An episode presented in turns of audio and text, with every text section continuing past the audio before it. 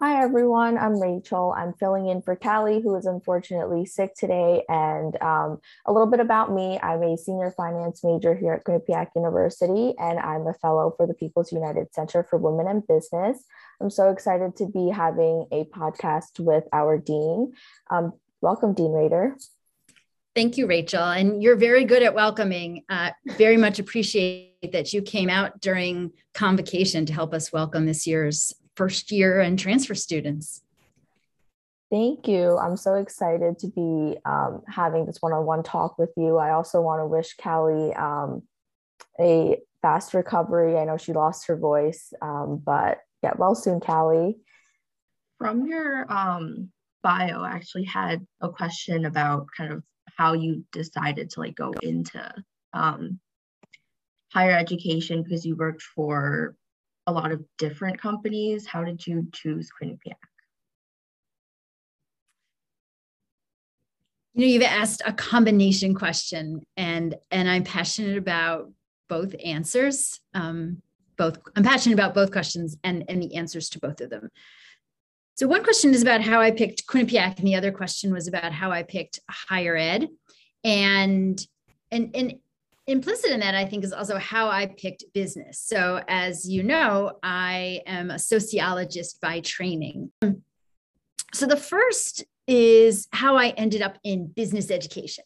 Uh, from sociology. And when I was studying sociology, as I went further along in graduate school, I realized that what I had an innate passion for is taking the science and having it be put into some form of application. And it's a little meta too, because my dissertation was on university technology transfer and essentially how knowledge from the university gets put into use whether in government laboratories or in corporations so again this this idea of knowledge and insight having a practical application and I went to graduate school at Columbia University in New York. And on campus, essentially at, at the intersection of where the sociology building is, is also the business school. And so what was really visible to me was business education. And it was very common for faculty at that school to be, as we would say, trained in a discipline psychology, social psychology, sociology, and, and then uh, work in a business school and that their research was focused on something related to business or organizations. And, you know, if you look at the bios of many faculty, uh, you'll see that while some did get their PhD in a business school, others got their PhD in an academic department such as, say, economics, right? It's not unusual for a finance faculty member, for example, to have their PhD in, in uh, economics. Thus, when it was time for me to decide what I wanted to do my dissertation on, I knew that what I wanted was to go into a business school setting. And I picked a dissertation project that had interesting questions from a sociological standpoint, in my case, the sociology of science and also the sociology of law, and also would be relevant to business schools and to the practice of business. And, and so I studied technology contracts, and that had an interesting feature from a legal standpoint, from a technology and science standpoint, and then also from a business standpoint, particularly around how the relationships between transacting parties had an impact on the way that they structured their deals. And the rest is uh, the rest is history. Uh, a, a, more than 20 year history of teaching at business schools around the world. So I started at, at INSEAD in France, I taught at the University of Chicago, and then most recently, before coming to Quinnipiac, at uh, the Kellogg School of Management at Northwestern. So that's that's how I ended up in business education. But you asked a finer point about uh, how I how I came to Quinnipiac, and you know I was at an inflection point in my life. My my boys are now 23 and almost 25. One of them has two quarters left of undergraduate, and the other, my older son, is in a PhD program. And so I was at a, a stage of my of my life where um, I could begin thinking much more broadly about uh, what my priorities were professionally, what I wanted to do, and where I wanted to do it. And, you know, to be honest, I had a lot of friends who were advising me to take this as the moment to leave higher education and to go into a corporate role, say corporate learning and development, or to go into consulting, either as a consultant or as a, uh, a, person in a consulting firm looking after, say, partner uh, professional development. And, and as I thought about it, it seemed to me that my, my you know, I, I, as I thought about it and mentally tried on those different kinds of careers and uh, had a lot of conversations with people in in those kinds of careers it didn't it didn't seem like it was going to be home for me. My i think my i realized that my epiphany was that my heart was in higher education and that higher education is a place that uh, you know could use people who care about leadership who care about willing to, uh, who who who are willing to take on complicated administrative responsibilities. And and it was a place where i thought my skills and abilities could be of unique value. And and again it also made me think about do i want to take my more than 20 years of experience in higher education and just move into a different into a different sector so once I settled, or uh, not settled on, but once I decided that I wanted to stay in and double down in higher education, the question becomes where and in what capacity. And I embarked on a broad national uh, search and I considered many different kinds of roles and kinds of institutions. It became clear, though, that my priorities were to be at an institution that made a significant commitment to the quality of undergraduate business education. And that narrowed it by, by a lot.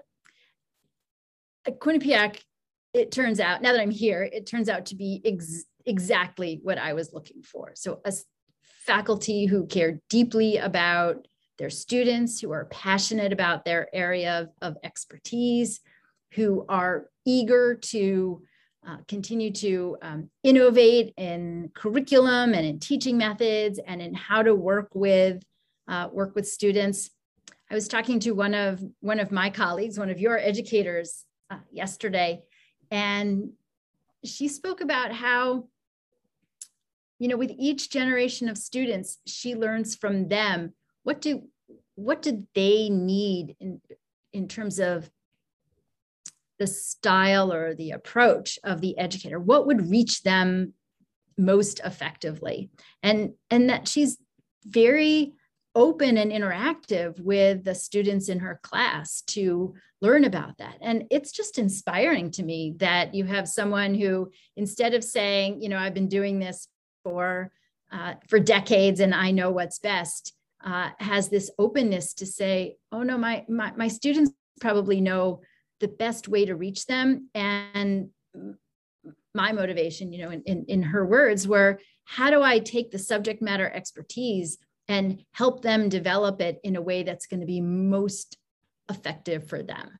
That kind of student centricity you know we can talk about it as a headline we can talk about it as um, what's unique about quinnipiac but that kind of example really brings to life the you know what i would say is part of the this this special magic of Quinnipiac, and it happens every single day on this campus.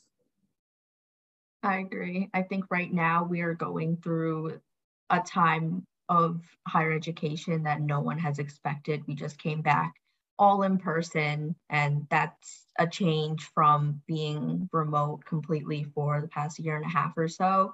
And so that's another big challenge that not only students have to face, but professors as well and faculty. They have to do even more work than we do just to get everything back in person. And how can you get these students engaged all over again when they've been so used to remote? So I think part of being at Quinnipiac is also appreciating the faculty and how much work they actually put into each lesson and how much we get out of each lesson is also very important.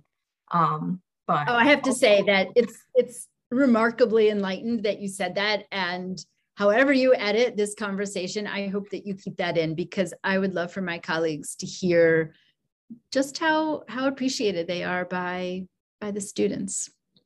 It's very very thoughtful. And all the uh, professors so far that I have also have been thanking the students about being very helpful, having their mask on all the time, but I don't think they hear it from us saying thank you enough. So definitely so much appreciation for our professors and all our faculty working really hard to keep everyone engaged.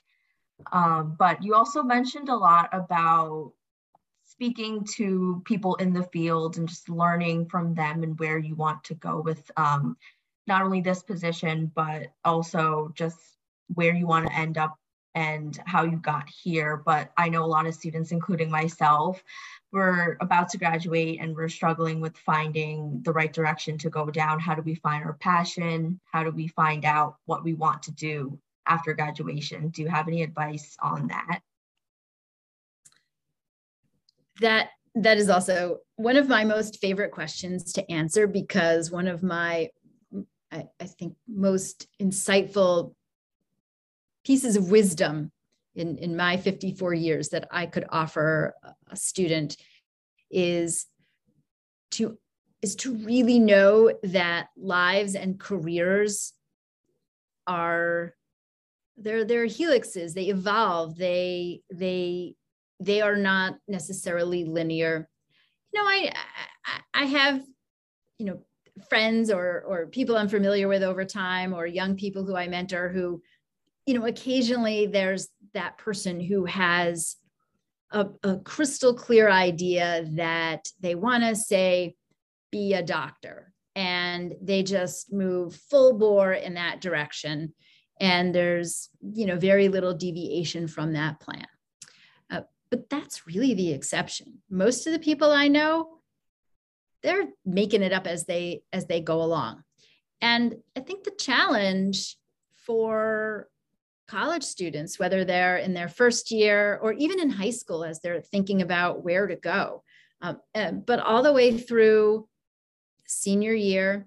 And I got to tell you, even my evening weekend MBA students who are late 20s, early 30s, when we talked about the idea that careers are not linear and that they can sometimes be a winding road, so many of them come up to me afterwards or write me a note and talk about how liberating it is to to be released from this idea that they need to have it all figured out or have a clarity about those about those goals. And and and so I, the first part of the answer is to you know be kind to yourself and not hold on to this idea that it needs to be linear. Part of the challenge is that when people are graduating from college or figuring out what uh, what might be their first job they tend to talk to people like their parents or their parents friends or people who are you know 20 30 years into their career and at that point you can tell a story in hindsight that makes it look really linear you know i could tell you well i started in at INSEAD, and that was a, a role in France. And part of why that made sense is because I had an expat period where for about a year and a half I studied as a graduate student in the Netherlands. So I had this international um, commitment. So that that um, made me prioritize that first job at INSEAD in France. And then uh, it, it's why I took the roles I did at the University of Chicago and in some of the corporate learning because that allowed me to continue to teach internationally. So I could tell you a story about that, but that's not how it happened. Uh, it, it, happened one moment to the next, and at a at a given inflection point, I looked around at at options and opportunities, and I considered what what the possibilities were, and I made the best possible decision I could in the moment. And at different points uh, in time in life, it was taking into account different uh, different constraints. You know, you asked me a moment ago about why Quinnipiac. Part of why Quinnipiac was possible was because I didn't feel like I needed to make difficult trade-offs about geography with regard to my children. 15 years ago, I would have had a different answer to that. So the advice boils down to make the best decision you can in the moment and not necessarily consider what what your long-term career plans might want to be but consider what's what are some important factors for that first job. Maybe it's that it's a job that gives you a, a growth opportunity. Maybe it's a job that lets you work with a really collaborative innovative team. Maybe it's a job that does give you a chance to work internationally and that's going to be much easier to do as a as a single person right out of uh, you know you're in uh, the plus one program right after that mba maybe it's a program where it's a phenomenal boss and mentor in a might not it might not be uh, the most lucrative job but it's one where you're going to learn and grow and that is going to open up so many more pathways as as a next step i know that was a long answer. If you had to boil it down i would say do make the best decision you can based on where you're at but think about what your priorities are and look at what um, what would be the best thing based on those those values and priorities right now. Most of the time when i see students uh, especially undergrads thinking about internships which is one of the pathways to thinking about that first job, they're typically considering location and uh, compensation. And I think that that's missing a whole set of other potential considerations. Some I've already mentioned uh, team environment, corporate culture, um, kind of organization. If you've primarily only experienced small startups, maybe you want to try out a larger corporation that has much more systems and processes and you know roles defined roles and responsibilities. It's it's having those exploratory experiences when they're relatively um, accessible and short-lived right? Way better to have an internship and discover oh that's not the environment you want uh, than to have that as your first job I think this is a great place to um, ask you to give us two pieces of advice, um, something that you might have told yourself when you were in college, uh, or something that you would tell the Quinnipiac students. I think the first piece of advice is to identify important questions. And in a way, this is the, the complement to the observation that we discussed early on in our conversation that careers are not linear paths, they are winding roads. And you know, people are putting a lot of pressure on themselves to answer the question, what should I do? Or what, what do I want my career to be? And I encourage to instead think about what are the many other questions that you might ask that that you can answer. Like